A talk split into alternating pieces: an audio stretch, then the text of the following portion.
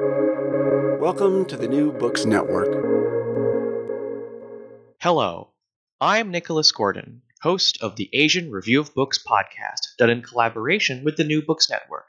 In this podcast, we interview fiction and nonfiction authors working in, around, and about the Asia Pacific region. An old farmer trying to build a plane in his village, a young man that gambles everything on the roaring stock market, a community transformed by a magical fruit that evokes vivid memories, a Chinese woman unable to understand her American partner, and people stuck in a train station, waiting for a train that never comes. These stories, among others, make up the land, make up Land of Big Numbers, the debut story collection by Teping Chen. Chen's fiction spans a wide array of styles and narratives, from vignettes that feel like they could have been plucked from the newspapers, through surreal allegories for Chinese society, to character examinations of cross-cultural relationships. Teping Chen is a fiction writer and journalist. She is a Wall Street Journal correspondent in Philadelphia who was previously based in Beijing and Hong Kong. Her fiction has been published in The New Yorker, Granta, and Tin House. Today, Tuping and I talk about the different stories in Land of Big Numbers and her choice of styles, narratives, and themes. We'll talk about how these stories are based on her time in China, as well as the differences between writing for fiction and writing for journalism. So, Teping, thank you so much for joining me today. Um, I wanted to talk about maybe first the story collection as a whole. Um, as I noted in the intro, it covers a, a, wide array of styles, a wide array of themes and narratives, from from allegories for Chinese society to you know close examinations of cross-cultural relationships. Um, what kind of connects these various stories, and what was your decision in terms of collecting them together in one collection? Yeah, well, first of all, thank you so much for having me on. Um, I'm yeah, really, really excited to be here and get to share about the book. Uh, the stories, of course, are most obviously connected by China. All of them are either set in China or are feature Chinese protagonists, also in the U.S. as well. Um, beyond that, I think there are a lot of themes too that just arose very naturally out of my years living in China um, and that come through in the book too. These questions, you know, about what it means to live in a society of 1.3 billion people and and how you try and find a sense of identity and meaning even in um, a society where often you're living under tremendous constraints and where you're also often presented with moral dilemmas, uh, which characters in the book encounter um, in a variety of ways. And you know, I, I it, that takes the form of everything from you know a young woman, um, a promising student who decides to kind of give up that more promising academic path to become an online activist of sorts, um, to you know people who are you know, retired men and women who are in and out of love and and trying to just essentially make lives for themselves, um, even in yeah sometimes um, incredibly difficult circumstances. Um, I know this is probably a hard question because there's you know I'm sure you're fond of every story in this collection, but I wonder if you could kind of talk us through maybe one or two of of the stories from the collection that are perhaps your favorites. Sure, yeah. So my favorite story in the collection is Flying Machine, which is uh, tells the story of a rural inventor, and um, he, you know he's living in the countryside, and he has previously invented. Um, readers learn a robot that makes noodles, which um, was a detail I was really delighted to get to work into that story because it's actually one based on um, the story that I wrote for the Wall Street Journal about this trend in China of robot waiters as well as robot chefs that were um, being used in a number of restaurants as um, cost saving and labor saving devices. And also, as well, that is one story um, that is very much kind of plucked from the headlines. Um, this, the second thing that readers see him inventing or trying to invent is an airplane, which uh, was a headline I remember reading as a reporter um, in the local press, just seeing and, not just on one occasion, but multiple occasions of reading about these um, farmers who were trying to build airplanes in the countryside, and it just seemed like kind of a magical and, and just very strange, surprising thing. And I that just sort of seized my imagination. And so readers encounter you know they'll, they'll meet the character who i imagined um, lay behind some of these stories i never actually got to go out and um, write that story for not surprising for an American newspaper. It wasn't exactly a news story, um, but it was. It seemed like such a human story and a really compelling one. And so um, I I loved getting to write that story, which um, to me embodies. You know, there's a lot of tenderness in that story, and also a sense of you know, you meet this character, Cao Cao, this elderly farmer who's building this airplane, who has never been on an airplane, but has this incredible um, ambition, and he's very much in earnest about it. And he, and that to me, you know, really speaks. The story speaks a lot about that side um, of China that I love so much. You know, which is so you know you meet so many people like Cao Cao, in which we're incredibly ambitious, um, but also have like this this wonderful pragmatism too. You know, he he decides he wants to fly, and so he rolls up his sleeves and, and tries to build an airplane. So, so I hadn't realized, I think, until after I finished the book, that some of these stories are based off of real stories you wrote for the Wall Street Journal. Um, other than Flying Machine, what are the other what what are the other stories that are based off of your off of your reporting in China? Yeah, so I mean, I, I guess it, you couldn't quite say that they're based on their reporting. Just more that I that there were um, images or motifs that I, that I did encounter in my reporting that made their way into stories, and sometimes it was in little details, like for example, the Nubot, the, the noodle making robots, um, or elsewhere in that story, um, funeral strippers, which was another um, detail that I'd run into as a reporter um, of these um, this phenomenon of, of, strippers at funerals, you know, in which someone dies, then you decide um, you know you want you want to ensure good turnout and so you, you decide to hire a, a stripper. That was another detail that was very much something that was kind of something i'd encountered as a reporter and just thought was so fascinating and, and wanted to put into a story. And um, so there, there were little details like that that are studied throughout the book. Um, and as well you know i think some of the, the questions also underlying stories like Lulu, which opens the collection and, and you know tells the story of these two twins that take these divergent paths, including the the young woman who becomes kind of this online activist and citizen journalist who ends up in jail. I mean, that's not one that was directly um, inspired by any one particular story, but is absolutely the kind of story that I would run into um, frequently as a reporter there. Um, so these stories, they're they're they're short vignettes. Um, in fact, I think none of them actually have the main, you know, tension be resolved. Um, why did you decide to write the stories in this way to kind of leave to to to leave out any kind of conclusion?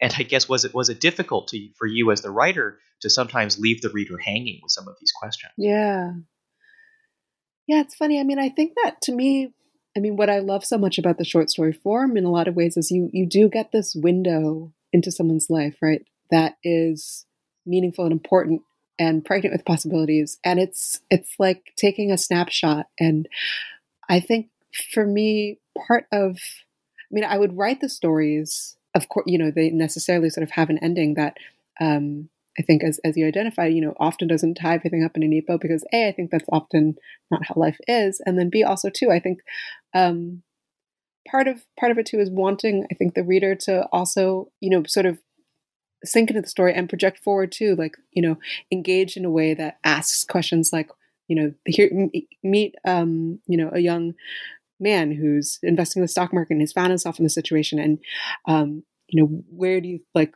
at the end we're left we see him facing the situation in a moment.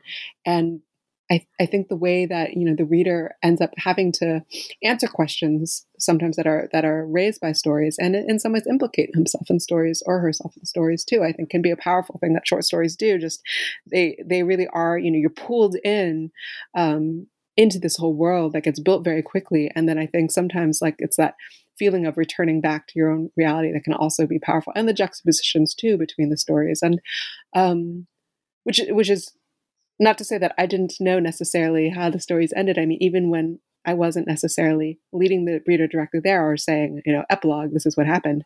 Um, I, I, I um, in a number of them did did, you know, even write endings for them, um, and know where a character wound up, but um, didn't actually, um, you know, spell it out quite so literally for the reader. So now I, I like to talk about some of the I, I, guess go a bit deeper into some of the stories and some of the things that kind of connect them throughout the collection. Um, my first question is that several of the stories deal with cross cultural relationships. Um, in fact, the, the the the parallel I draw is between um, is between Beautiful Country, which features a Chinese woman and an American man, um, and then uh, Field Notes on a Marriage, which features a I think I believe a non-Chinese woman and a Chinese man.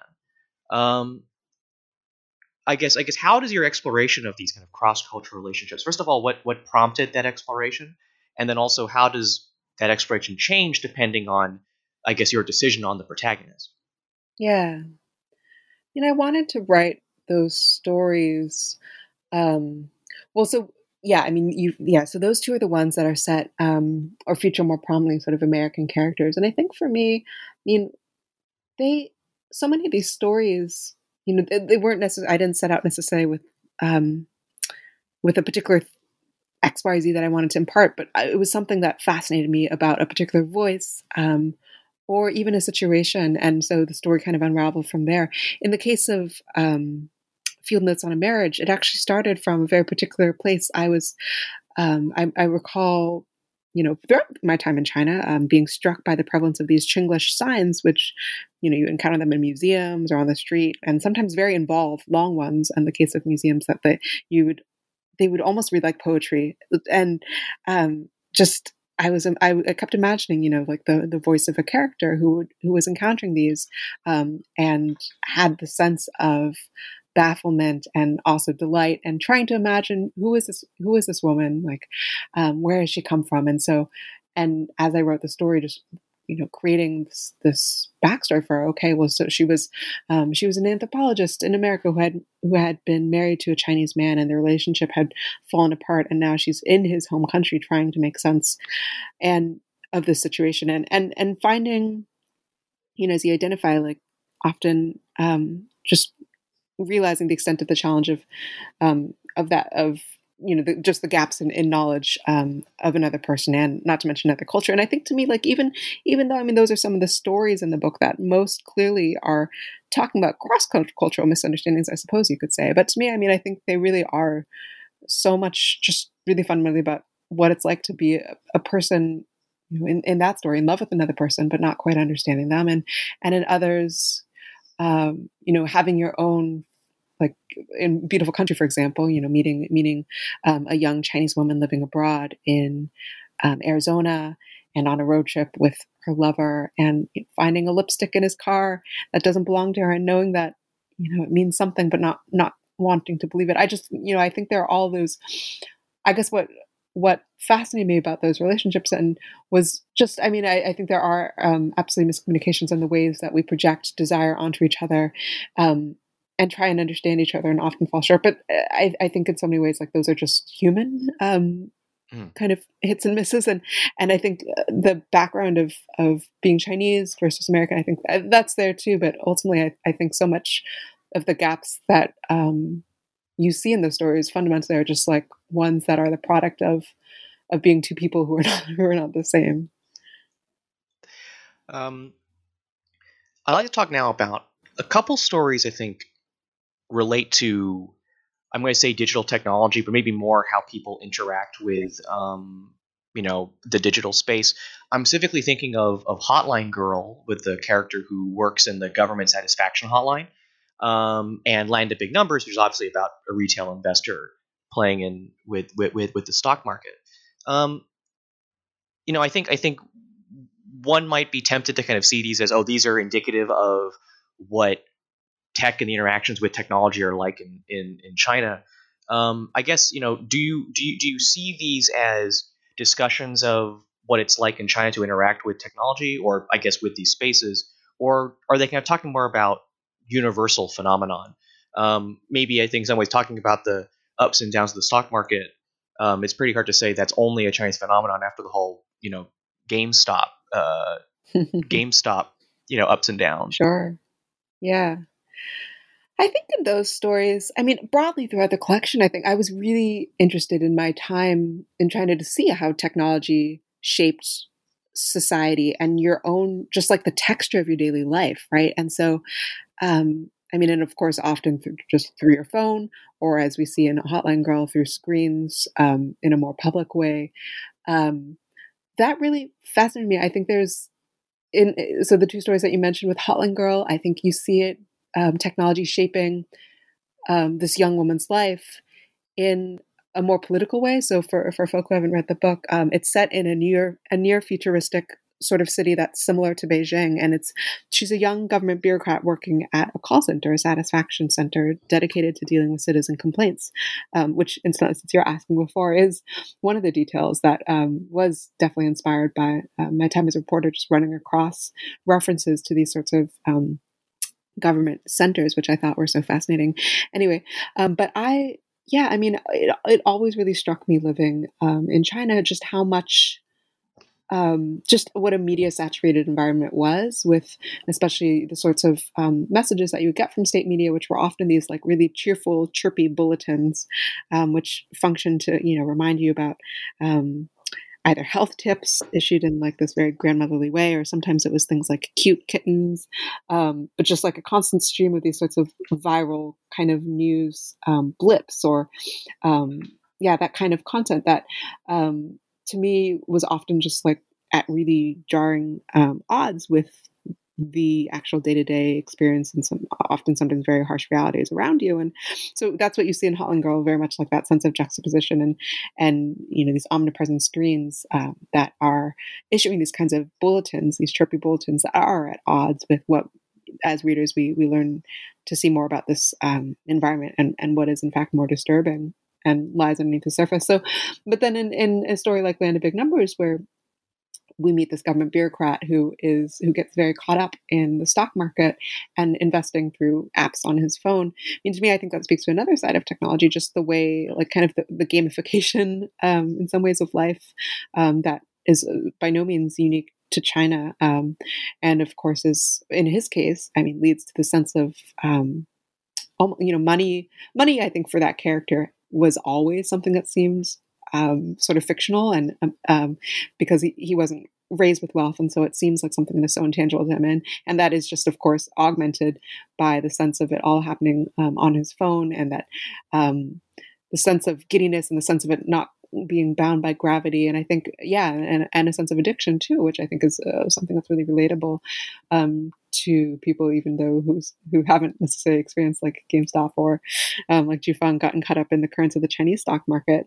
Um, and i think that gamification feeling and um, and also the corresponding feeling of hollowness too that can accompany um, you know our really close um, just the intermingling of technology in, in our lives and ambitions. You see that too in a story like Lulu, right, where the um, character, um, the title character, ends up um, becoming very much drawn into the internet and using it as a political tool. Um, and also her brother, who is drawn into the internet in a very different way, in a much more consumerist way, um, in and and becomes this professional online video gamer. Just that I think you know, of course, there and there are stark contrasts in all these journeys, but I think what spoke to me in the writing of these stories was also there, there, this feeling that there was a shared undercurrent of this of um, the internet just exerting this incredibly strong pull on people and also at times you know just like the feeling of addiction and also um, a feeling of of doubt too in in what just you know, it, it, this we see it act in really different ways in, in these different characters' lives. Um, and I think ultimately, like it's it, it's such a powerful thing, and it also can be such a lonely thing. Um, one more question about about the stories in the collection. Um, there are a couple surreal or, or more surreal stories.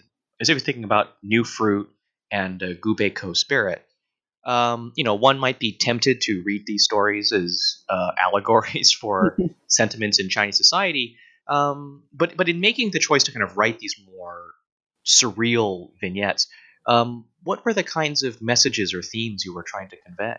Yeah, yeah, I think they didn't start out necessarily as me, you know, wanting to convey X Y Z message again. I think because you know ultimately I want the, wanted the book to just to be stories that can transport mm-hmm. readers and entertain readers and and um, to me I like I, I think some of the questions that animate the story so I mean I like they're definitely I think there are there, there are political allegories both the stories that you mentioned but also for me the the the ideas that behind them, you know, the idea of a supernatural fruit that comes into a neighborhood and transforms people's relationships and lives the way we see in New Fruit.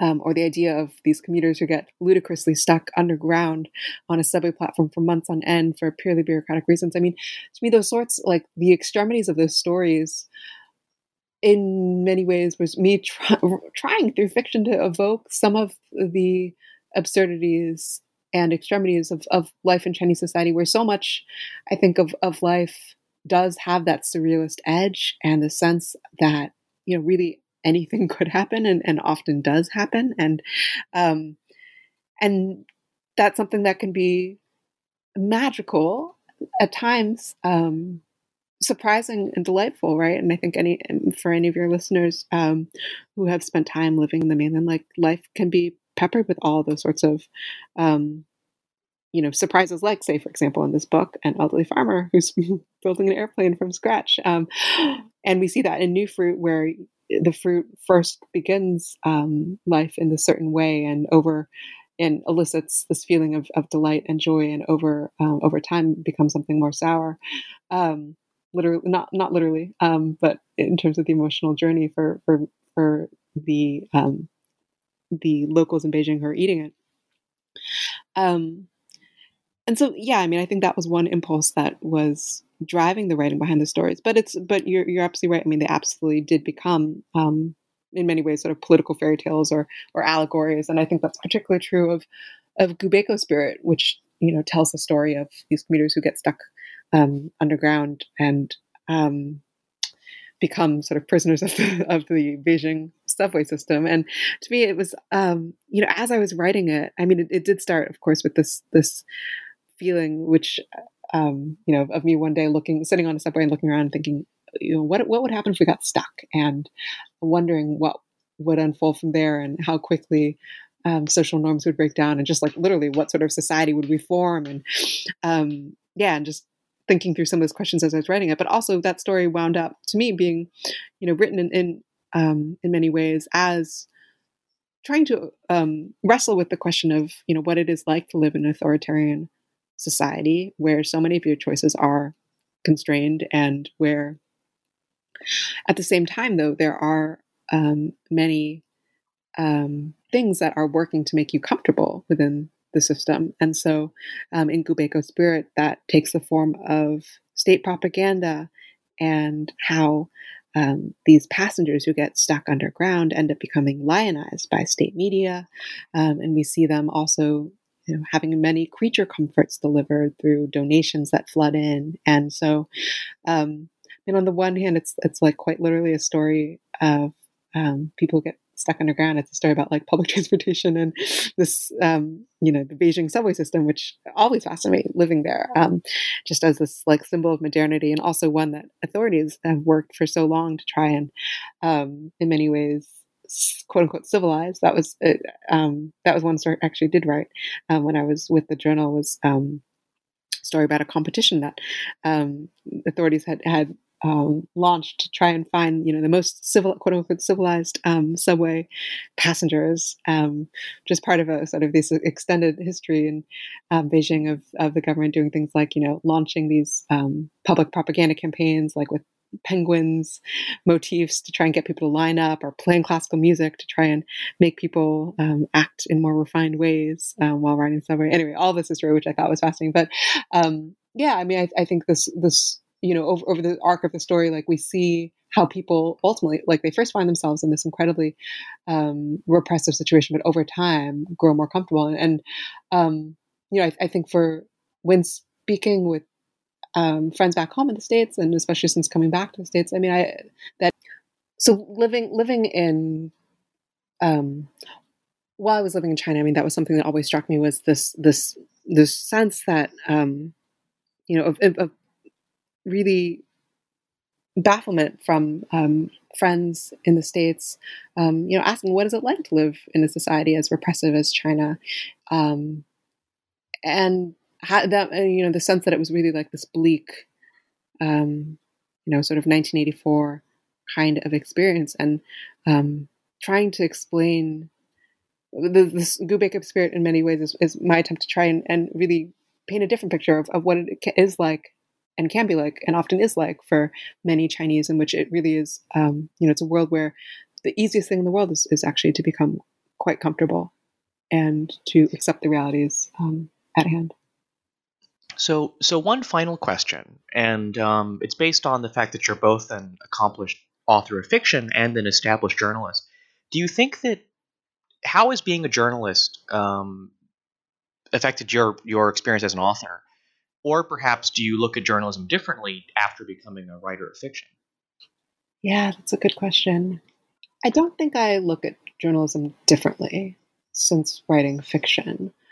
Um, I will say, I mean, for me, I think the two have always gone hand in hand. I mean, I love I love journalism, and you know, in my time as a reporter for the Journal, just getting to travel all through China and speak to so many different kinds of people, and just you know to have that kind of insatiable curiosity and, and be allowed to exercise it felt like an incredible privilege, and all the more so now given how my colleagues um, have since been kicked out of the country, along with many other reporters from um, major American newspapers. And so, yeah, I mean, I, I, guess if anything, looking back now, I just feel um, really grateful for the chance to have written the book. Um, at, it, yeah, I mean, it, it, really just to think of how how extraordinary a chance it was. Um, but the yeah, I mean, I, I think the the ways that being a journalist inflected my fiction writing for me, it was really with Land of Big Numbers, I mean, it was just this feeling of having spent years in a country where my job was to try and convey truths about the world to readers far away and feeling like so often the substance of what you know we we could write about um, whether it was like the trade war or um, you know Chinese state policy and all this really macro level stuff. I mean, really felt so often like it wasn't It was only capturing like a, fra- a fraction of you know the of course the immense complexity of society there but also what made it compelling and like what made it so um like such a such a just a really extraordinary place to live right? And like to get to meet people who just on a daily level really astounded me um, with inventiveness and creativity and passion and ingenuity in, in ways that I think were just and humor too, right? And also like a sense of play, which readers encounter in this book, which I think can be hard to see from a distance, and especially hard perhaps to see through headlines, but is so much of what makes modern China what it is, and for me made it home and, and made me truly love the country, um, despite its government, um, and despite, of course, all of the frustrations that um, come with life there. But it's just, I mean, I it's so it is a place that um, I, I, think for me, it just like I felt, you know, as a reporter, I was I was constantly taking notes and um, being struck by what was around me. There's this um, quote by Carlos Fuentes, which I always return to: um, "Extreme attention is the creative faculty, and its condition is love." And for me, that that is journalism. I mean, of course, is, is paying attention, but also as a fiction writer too, I think is is this feeling of, of just looking around and, and seeing what's what's around you as meaningful and vivid and important and for me seeing it a million times over and just wanting some wanting to share it in whatever vehicle I could. And so fiction ultimately became that um, for me. And and yeah I mean land of big numbers of course is is the results. But um, yeah I, I, think for me just underlying both the fiction and and the journals was just feeling like constantly that there were a million stories that that demanded telling and, and wanting to try and share so with that, um, that ends our interview with Teping Chen, author of Land of Big Numbers. Um, one actual final question. Um, Teping, what's next for you, and where can people find your work? Yeah, thank you for that question. So um, I'm still working full time for the Wall Street Journal, and so um, and I'm still writing fiction, and including um, something that is not set in China, which is exciting. Um, though it's been harder, of course, uh, with every, everything being harder now with the pandemic. Um, but that's yeah, that'll be something to stay tuned for. Uh, hopefully, and um, yeah, if, readers want to find me, I'm at um, T E P I N G Chen on Twitter, and then um, also my website is just my name.com. You can follow me, Nicholas Gordon, on Twitter at Nick R I Gordon. That's N I C K R I G O R D O N. You can go to AsianReviewOfBooks.com to find other reviews, essays, interviews, and excerpts. Follow on Facebook or on Twitter at Book Reviews Asia, that's reviews plural, and you can find countless other author interviews at the New Books Network at newbooksnetwork.com. We hope you subscribe and continue listening to the Asian Review of Books podcast, now on all your favorite podcast apps Apple Podcasts, Spotify, and Stitcher. Rate us, recommend us, and share us with your friends you want to support us continuing to interview those writing in, around, and about Asia. Stay tuned for more information soon on who's coming up next on the podcast. But before then, Teping, thank you so much for joining me today. Thank you so much for having me.